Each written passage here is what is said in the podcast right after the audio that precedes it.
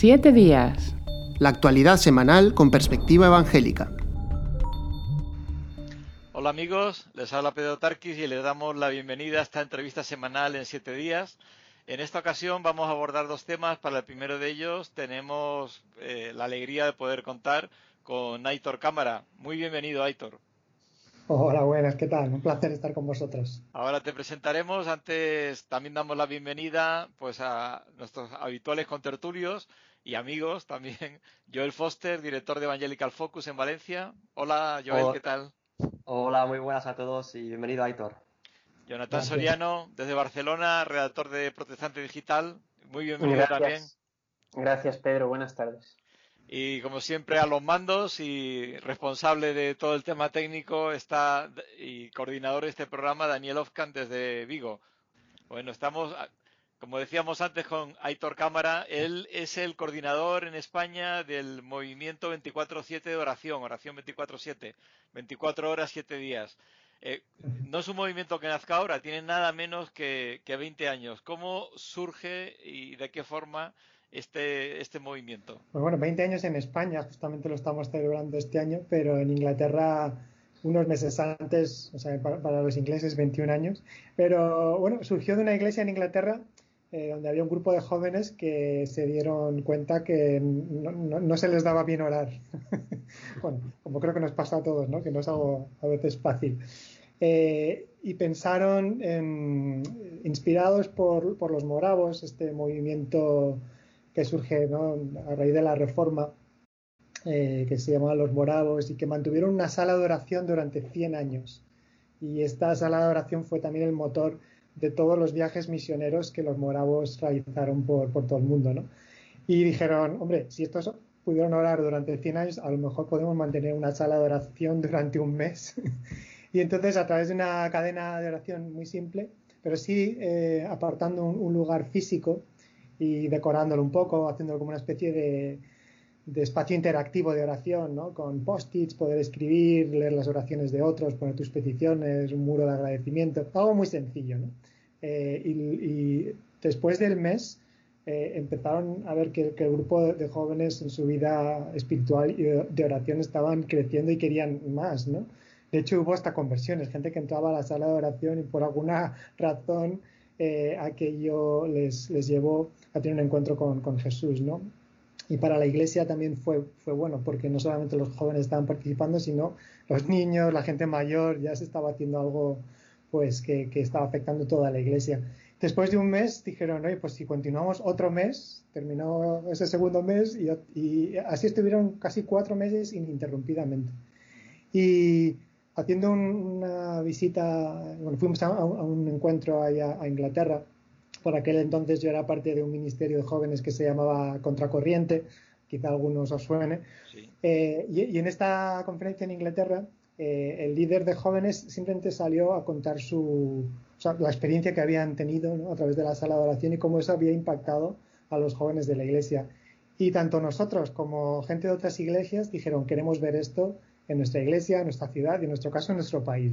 Así que en el año 2000 invitamos a Pete Gregg, que fue el fundador de, 24-7, casi por accidente dice él, porque no tenía ninguna pretensión de crear un movimiento de eso, pero de alguna manera Dios le, ha usado de una manera muy, muy buena. ¿no? Eh, y le invitamos a, compartir lo que Dios estaba haciendo en su iglesia en la conferencia de Contracorriente y, eso impactó a un montón de jóvenes, eh, hasta el punto de que él hizo un, llamado que si la gente quería quedarse a orar después de la predicación y, no ir a cenar, pues que lo hiciera, ¿no? Con toda libertad, ¿no? Y eso para los españoles es sagrado, la comida.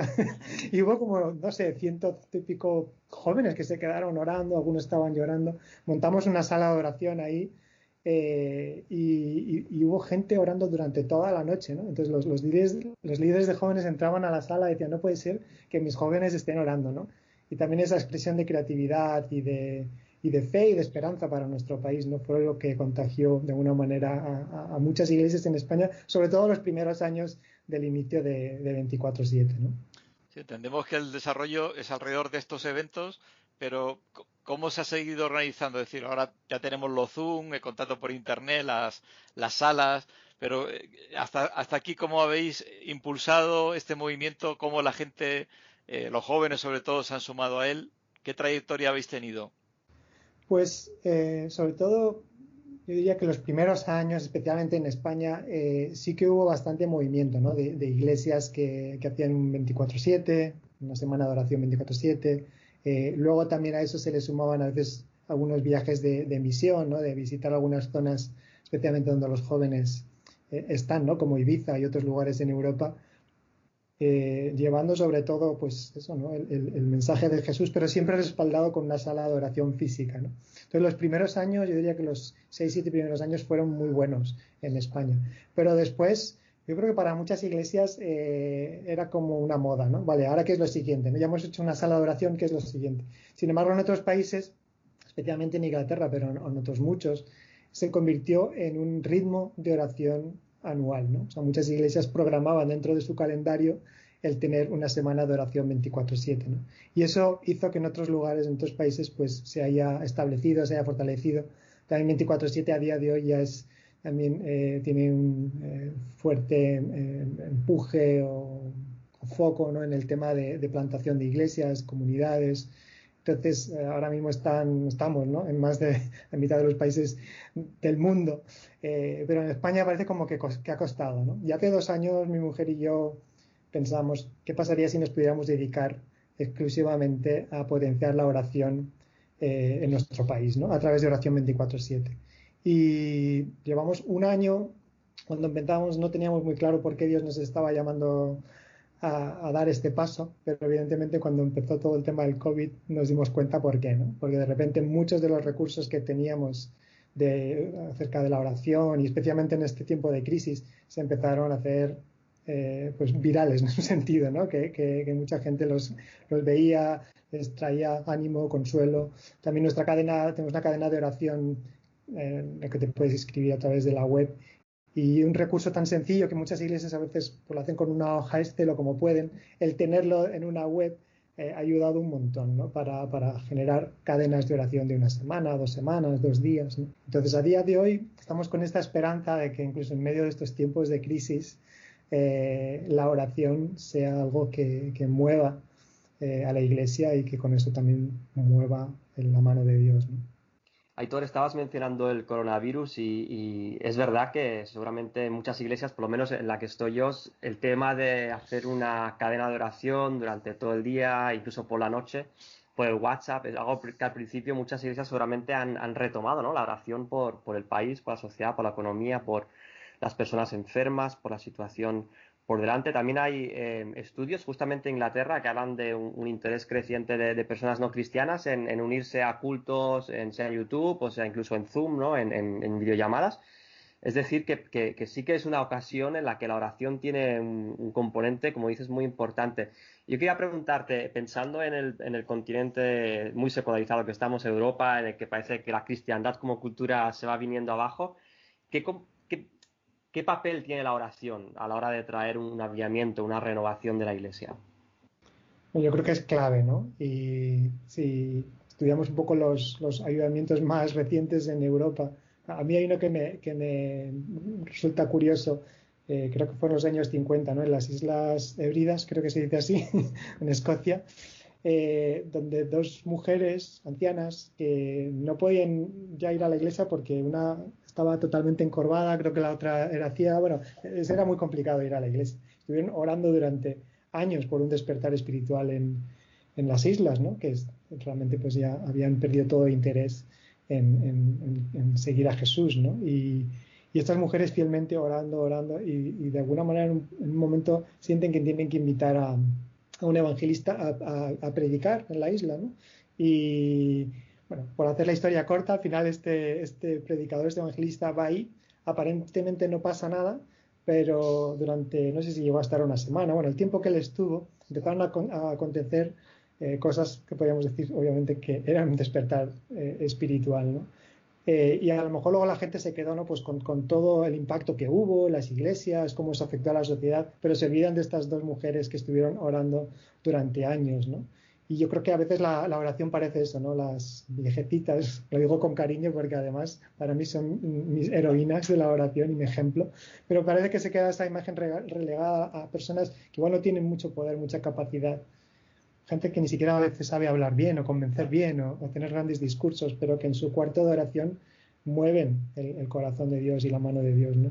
Entonces, yo prefiero morir siendo un optimista que, vivir con la idea de que no vamos a vivir un despertar espiritual en nuestro país. ¿no? yo lo creo. Yo creo que vemos señales, signos, ¿no? a lo mejor no todo lo que nos gustaría, pero yo creo que incluso en medio de estos tiempos la fe de muchos está siendo renovada. La, vida de comunidad, de iglesia, a pesar de las dificultades que, tenemos, se está generando y, tengo, tengo esperanza, ¿no? que la oración sí puede cambiar las cosas. De entrada nos cambia a nosotros, lo cual es algo muy importante en este tiempo. ¿no? Si, si empezamos a ver un cambio en nuestro interior, lo vamos a ver luego como una onda expansiva. Eh, Aitor, antes hablabas de vuestra página web y la verdad es que echando un vistazo es, muy buena, está llena de muchos recursos eh, para personas de todas las edades. Eh, si no me equivoco, acabáis de sacar una, app hace poco, entonces te invito a que nos expliques un poquitín más acerca de ello y cuál es el objetivo y cómo ha surgido también esta iniciativa. Bueno, la aplicación surgió primeramente en Inglaterra y nosotros lo que hemos hecho es adaptarla ¿no? al español y más adelante también para Latinoamérica. Pero bueno, yo creo que hoy en día pues todos tenemos un, teléfono móvil, ¿no? un smartphone y a veces haciendo cola o esperando para algo, pues entras en Instagram o Facebook o tu red social favorita, ¿no? Y yo creo que al menos a mí me pasa, ¿no? Cuando alguien me pide que ore por algo, eh, luego se me puede olvidar o a lo mejor lo apunto. Creo que esta aplicación es muy buena justamente para, una, para, esto, ¿no? Eh, apuntar motivos de oración. Eh, entonces, en esta aplicación te puedes crear tus propias listas, ¿no? Para orar por tus amigos que no conocen al Señor, para orar por la salud de tu madre, tu abuela, para orar por cosas tan grandes como, como la crisis actual, ¿no? De hecho, hoy también vienen algunos pequeños eh, artículos y ayudas para decir, bueno, ¿cómo puedo orar ante una crisis, ¿no? Y y bueno, tiene algo muy, muy sencillo que es que una vez que te pones a, orar, dices, bueno, si quiero orar tres minutos, pues le das a orar y te, da como una cuenta atrás. Eh, si llevas cascos, pues puedes estar escuchando música. Eh, y a lo mejor para gente que va en el metro o en el tren, en el autobús, yo qué sé, no sé, en, un mundo tan ajetreado, igual tener tres minutos, cinco, los que tengas, ¿no? De poder desconectar de tu alrededor y conectar con Dios y especialmente eh, orando por, por, las necesidades de otros ¿no? o, por las tuyas personales. ¿no? Yo creo que la, diría yo que lo que destaco de esta aplicación es eso, ¿no? esos tiempos muertos que tenemos para poderlos dedicar a orar e interceder por otros. Sí, bueno, recordamos, informamos a lo que nos oyen que la aplicación se llama Inner Room, que es habitación interior, y que está además en Play Store y App Store, o sea que, que tiene ya una amplia difusión. Eh, eh, el, objetivo del app es, simplemente el app o tenéis algún otro objetivo o proyecto como Oración 24/7? La, la, app obviamente está muy enfocada a la, generación conectada, ¿no? Y, es, un recurso para orar, ¿no? Y, para que de alguna manera, pues en tu día a día tengas presente la oración. Pero además estamos a punto de lanzar un curso que se llama el curso de oración, precisamente basado en el, Padre Nuestro. Son ocho sesiones que se pueden hacer en ocho semanas. Y lo bueno es que cualquier iglesia o grupo eh, puede entrar a, la, web y, hacer el curso. O sea, no, necesito, no necesitan que esté yo eh, para, hacer el curso, sino que cada persona pues, podría realizarlo. Y es algo que creemos que a la iglesia, especialmente en este tiempo, eh, pues la puede ayudar un montón. Y todo esto está bueno, en nuestra web, oración24-medio7.com y ahí es donde podéis ver todos los recursos que tenemos. Bueno, aparte un blog que solemos también actualizar a menudo, ¿no? Con devocionales y, reflexiones, ¿no? me recuerda cuando los discípulos le dijeron al Señor, a, pesar de estar conviviendo con Él, enséñanos a orar, ¿no? O sea, que, está bien que queramos... podían haber pedido, le piden, ¿no? Podían haberle pedido enseñarnos a hacer milagros o a, a predicar, le, piden eso, ¿no? Le piden que... Y, y, de hecho el curso de oración está basado justamente en ese texto bíblico. Qué bueno. Pues nada, no sé si antes de cerrar esta entrevista y pasar a otro tema, ¿quieres añadir algo más? la dirección de la web, por ejemplo, exactamente. Oración 24-medio 7.com. Muy bien. Pues les animamos os animamos a visitar esa, esa página web con tantos recursos y que además inspira ¿no? a esta relación cercana con, con, el Dios que todo lo puede, pero que nos pide que nosotros le roguemos. Oraremos por oración 24-7, también lo prometemos. Falta nos hace. Gracias. bueno, que el Señor te bendiga y bendiga esa, esa obra tan, tan preciosa. Gracias. Hasta luego. Adiós. Y ya nosotros, después de esta entrevista con Aitor Cámara, Oración 24-7, pasamos al segundo bloque de, análisis y reflexión de la actualidad que tiene que ver con, la presencia de las, de las religiones en la vida pública y esto surge a raíz de una entrevista, perdón, una entrevista, una noticia de la que se hacía eco Evangelical Focus relacionada con Francia, Macron y con mucha carga de, de para que nos haga pensar en, en, cuanto al papel de la, de la fe en, la arena pública. Adelante, Joel. Sí, Pedro, como explicas, eh, Francia es a menudo un país que conocemos por aquellos valores, ¿no? De la liberté, egalité, fraternité, eh, que vienen de la República y que también están cargada con otro cuarto elemento que no se menciona tanto, que es el de la laicité, la laicidad o el laicismo. Em, como decimos, esto viene de, después de un tiempo de absolutismo. Si nos acordamos de Luis XIV, todo el tema del absolutismo católico, los hugonotes, los protestantes, que, ayudan a, combatir eso y que después lleva la Revolución Francesa y lo que conocemos que viene después.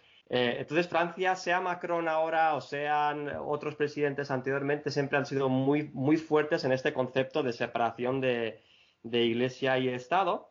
Eh, la pregunta es hasta dónde tiene que llegar ¿no? esta separación y si la separación lleva a una restricción de la, de la religión. Bueno, el tema, la noticia es que Emmanuel Macron dio un discurso recientemente eh, muy esperado en los medios de comunicación en la que anunció una ley a partir de diciembre para combatir el, el separatismo islamista, es decir, todo lo que sean movimientos eh, islámicos que buscan separarse de la sociedad, por ejemplo, con la, con, la, eh, eh, con poner en marcha la Sharia, la ley islámica, ¿no? Em, esto es suceder un país que tiene, si no me equivoco, 6 millones de islámicos, el 9% de la población, que es el país de Europa con, con más musulmanes. Y lo que Macron planteaba son dos cosas, recortar o controlar muchísimo la financiación extranjera de las mezquitas, por un lado, algo que ya pasó en Austria eh, hace un par de años, que ahí el gobierno también ha ido en esa dirección. Y la otra cosa que es muy importante es em, controlar mucho y facilitar o hacer tener la administración muy encima de las escuelas para que las escuelas puedan permitir que los niños y sobre todo las niñas de familias radicalizadas quizá en el Islam eh, no dejen de enviar a estas niñas al colegio o de participar en actividades escolares o de deporte o de cultura. Esa es un poco la ley. Eh, lo que él dijo, os, digo tres ideas que Macron planteó. La primera, él dijo que el Islam está en crisis por la radicalización de sus posiciones, es una cita de lo que él dijo. Dijo también que los extremistas están enseñando en Francia principios que van contra los valores de la República y también reconoció que el Estado ha fallado en sus políticas de integración y que por lo tanto ahora es necesaria una ley más dura para combatir el islamismo radical algo que ocurre cuando surgen estas circunstancias de convivencia con el islamismo radical pasa también en España. Eh, a veces se aplica una ley y se aplica para todas las minorías religiosas, con lo cual, eh, sobre todo los evangélicos, son afectados por leyes que en, eh, en, primera instancia no tienen que ver directamente con ello, pero sí que se ven sujetados a esas leyes. ¿Qué reacción han tenido los evangélicos en Francia? ¿Cómo han vivido esto? Sí, la, Alianza Evangélica Francesa justamente ha ido en esta, en esta dirección. Planteaban dos cosas. Por un lado decían que ellos no se sienten aludidos por esta ley, porque justamente las iglesias evangélicas buscan la cohesión social, buscan eh, eh, la integración de las diferentes etnias y, los inmigrantes, ¿no? En, comparación quizá con, el extremismo a veces de algunas partes del Islam. Em, y también que, buscar una relación muy transparente y muy abierta con las autoridades, sea a nivel de ayuntamiento o a nivel ya regional o incluso con el gobierno. El gobierno de Francia este año se ha reunido con los evangélicos y con otras entidades religiosas y han buscado ese diálogo. En ese sentido, eh, la Alianza Francesa pues em, no se siente aludida, pero sí que hacía énfasis en este que decías tú, ¿no? Que a menudo cuando se quiere combatir ciertas grupos religiosos que, que, no tienen valores democráticos o que chocan con la sociedad, em, para no parecer en este caso islamófobo, pues se, se, acaban haciendo una serie de medidas que afectan también a, protestantes o a, budistas o a judíos o a otras minorías em, que no tienen nada que ver y que no habían hecho nada mal en ese sentido, ¿no? Entonces, el, el, el, punto que ellos hacían era de em, de que se focalizara bien el problema, ¿no? Y que si se hacían eh, leyes que fueran enfocadas en el problema y que no se hiciera un daño colateral a otras a otros grupos de fe y su capacidad de explicar su fe en el espacio público. Cuando tú tienes que decir, oiga, que no me doy por aludido, es que en el fondo sí que te estás sintiendo que te pueden dar por aludido. Que otros te pueden dar por aludido a ti, exactamente, sí.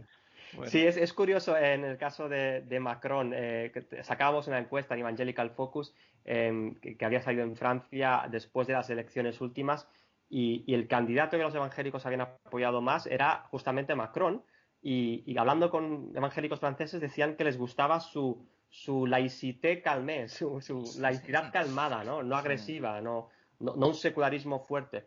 Sin embargo, el año pasado, 2019, eh, el Parlamento de Francia también ya estaba debatiendo de prohibir eh, partidos políticos que tengan una raíz religiosa también. Es decir, hay todo un, debate fuerte en Francia sobre cómo frenar los pies al Islam radical que acaba repercutiendo en la libertad de expresión de otros ciudadanos también.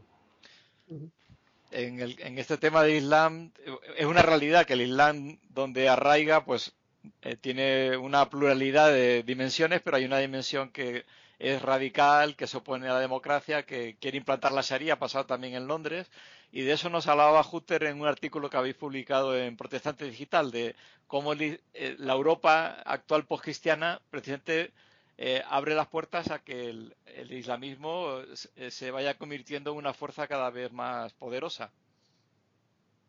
Sí, se ha publicado en, Protestante Digital sobre este tema muchos, muchos contenidos, también de opinión, como bien comentabas ahora, eh, José Jutter es uno de los que ha hablado de ello. También eh, recuerdo que hace unos años escribió también Federico Bertucci, un misionero que había estado varios eh, años en, África, también trabajando entre musulmanes. me pregunto, y mi pregunta sería, Joel, en este sentido, si Francia se está replanteando también otro tipo de políticas que, tienen que ver con la migración, que de alguna manera también mm, quieran corregir o, poner algún tipo de, límite a la entrada de, inmigrantes o, esto no está en debate? O sea, ¿esto también está dentro de este, este tema o, es un tema aparte? Sí, yo es una buena pregunta porque a menudo se reacciona eh, la, inmigración con, una religión concreta, en este caso el Islam. Eh, Francia tiene un pasado colonial por el cual tiene buenas relaciones con, con países de África, entonces eh, países como Camerún o países como Costa del Marfil, si no me equivoco, eh, la, propia Argelia.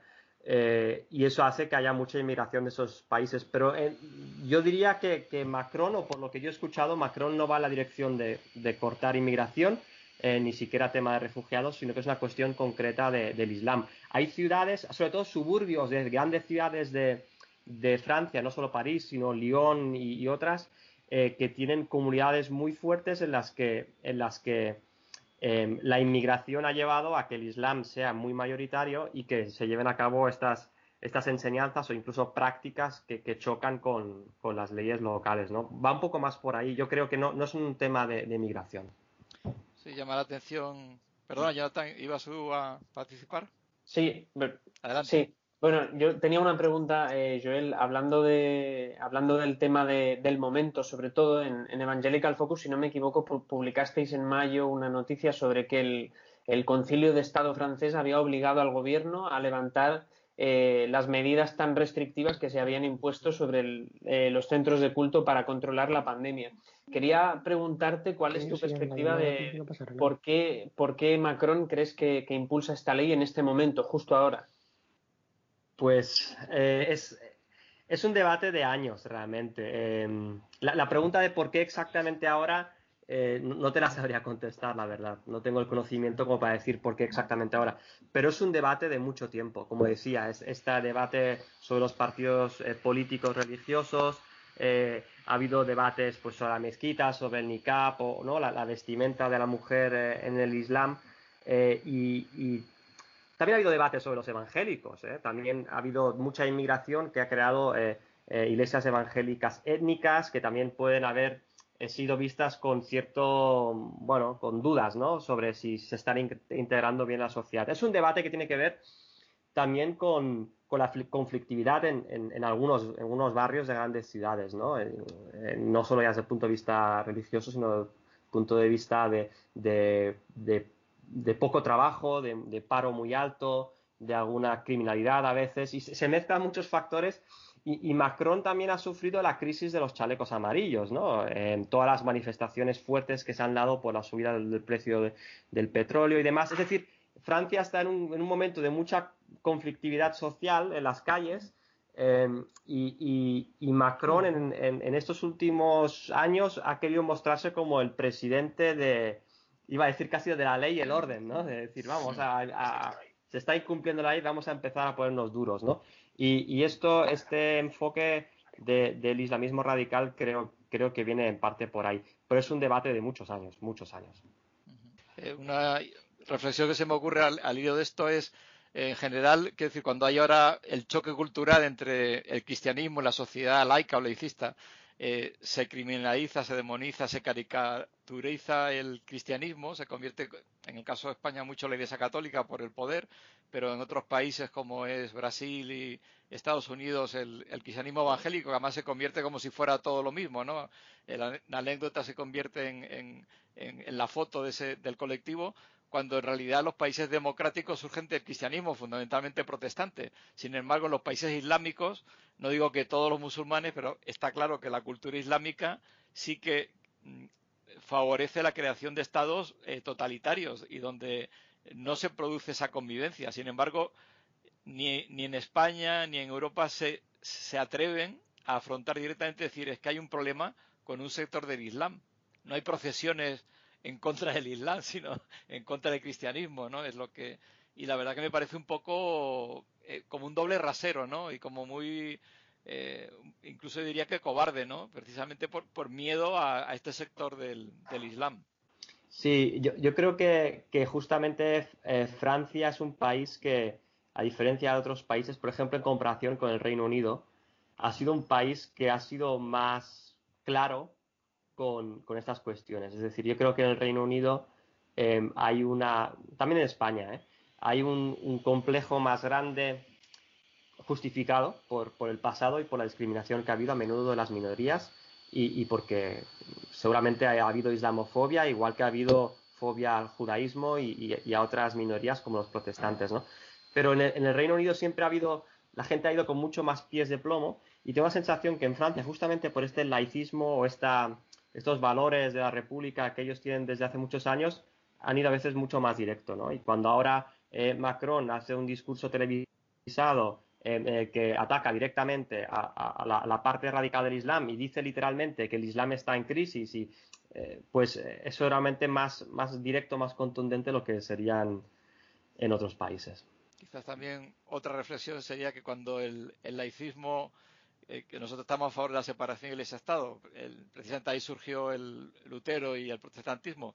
Pero cuando el laicismo se convierte en un fundamentalismo laico, se convierte en una religión también, en una religión en la que expulsa cualquier otra forma de creer, ¿no? Como si hubiera solamente una forma pública de creer, que es la en la que es sospechoso cualquier forma de, creencia, porque ya se achaca unos valores religiosos, como cuando ahora mismo la jueza que ha nombrado Trump, que evidentemente puede ser polémico por lo que sea, pero se le echa en cara que tiene unas creencias religiosas, como si por tener las creencias no pudiera ser una buena jueza. Eh, ella dice que no, que ella aplica la Constitución y que eso va al margen de sus, de sus creencias. Eh, es, el, laicismo a veces se, convierte en eso, en un fundamentalismo beligerante y religioso. Sí, sí, sí, sí. Y el caso de, Francia, justamente, tenemos esos, debates abiertos en que, los que la Alianza Evangélica constantemente tiene que decir, eh, perdone, pero es que este tema es importante mantener eh, la laicidad, pero no nos pasemos, ¿no? Y no, no querramos excluir a la fe de los ciudadanos del espacio público. Eh, la Alianza Evangélica de Francia, a través de Nancy Lefebvre, que es una de sus abogadas, sacaba esta campaña que se llama Libre de Ledir, eh, libertad de, decir, ¿no? La libertad de, hablar de tu fe, pues en todos los entornos de la sociedad, ¿no? Entonces, mientras que en algunos sitios em, eh, el Estado está muy ligado a la religión, en Francia han hecho un, bueno, un efecto péndulo durante siglos, ¿no? Mm. Y ahora estamos casi en otro punto y, los evangélicos, pues, eh, entonces en estos casos incluso a veces salen a defender al Islam o, a otras religiones por el concepto ya de libertad religiosa a nivel general para toda la población, ya no solo pensando en sí mismos, ¿no? Pero es un equilibrio delicado, ¿no? Por un lado, em, por un lado queremos la separación de, la Iglesia del Estado. En España los, evangélicos es algo que hemos defendido siempre, eh, pero por otro lado eh, que podamos ser un actor más de la sociedad y participar en los debates como cualquier otro grupo, ¿no? Además, Joel, eh, en Francia eh, la Alianza Evangélica está muy, es muy activa, está participando mucho, sobre todo en los últimos meses. Habéis informado en Evangelical Focus con temas como la ley de bioética o el tema de la gestación subrogada. Sería mm, perder un valor, ¿no? La, sociedad francesa perdería un valor en este sentido si se aplicase una laicidad extrema. Sí, la ley de, bioética, que es una ley clave de Macron, Em, pues tiene componentes que van claramente contra, contra la dignidad humana de los niños incluso en algunos puntos. Y bueno, este domingo hubo una manifestación eh, en París y en otras ciudades en contra de esta ley o pidiendo cambios y, la mitad de las organizaciones eran, eran de fe cristianas, entre ellas el Comité Protestante de, Ética. ¿no? Entonces, em, estoy completamente de acuerdo en querer restringir el papel de las personas o grupos de fe en la sociedad eh, hace que, el debate pues pierda interés, ¿no? Se, pierden puntos de vista muy importantes. Bueno, habríamos expulsado a Martin Luther King de la vida pública, ¿no? Según porque él actuaba como pastor bautista. Bueno, pues no sé si queréis decir algo más o terminamos aquí nuestra tertulia de siete días. Pues cerramos. Muchísimas gracias, Joel Foster, Jonathan Soriano y Daniel Ofkan. Le damos a todos las gracias por habernos seguido en este programa y les emplazamos dentro de otra semana para un nuevo análisis de la actualidad, donde además ya les decimos que tenemos una noticia muy importante que ya pueden ver en Protestante Digital que tiene que ver con Casiodoro de Reina y que es un hito histórico.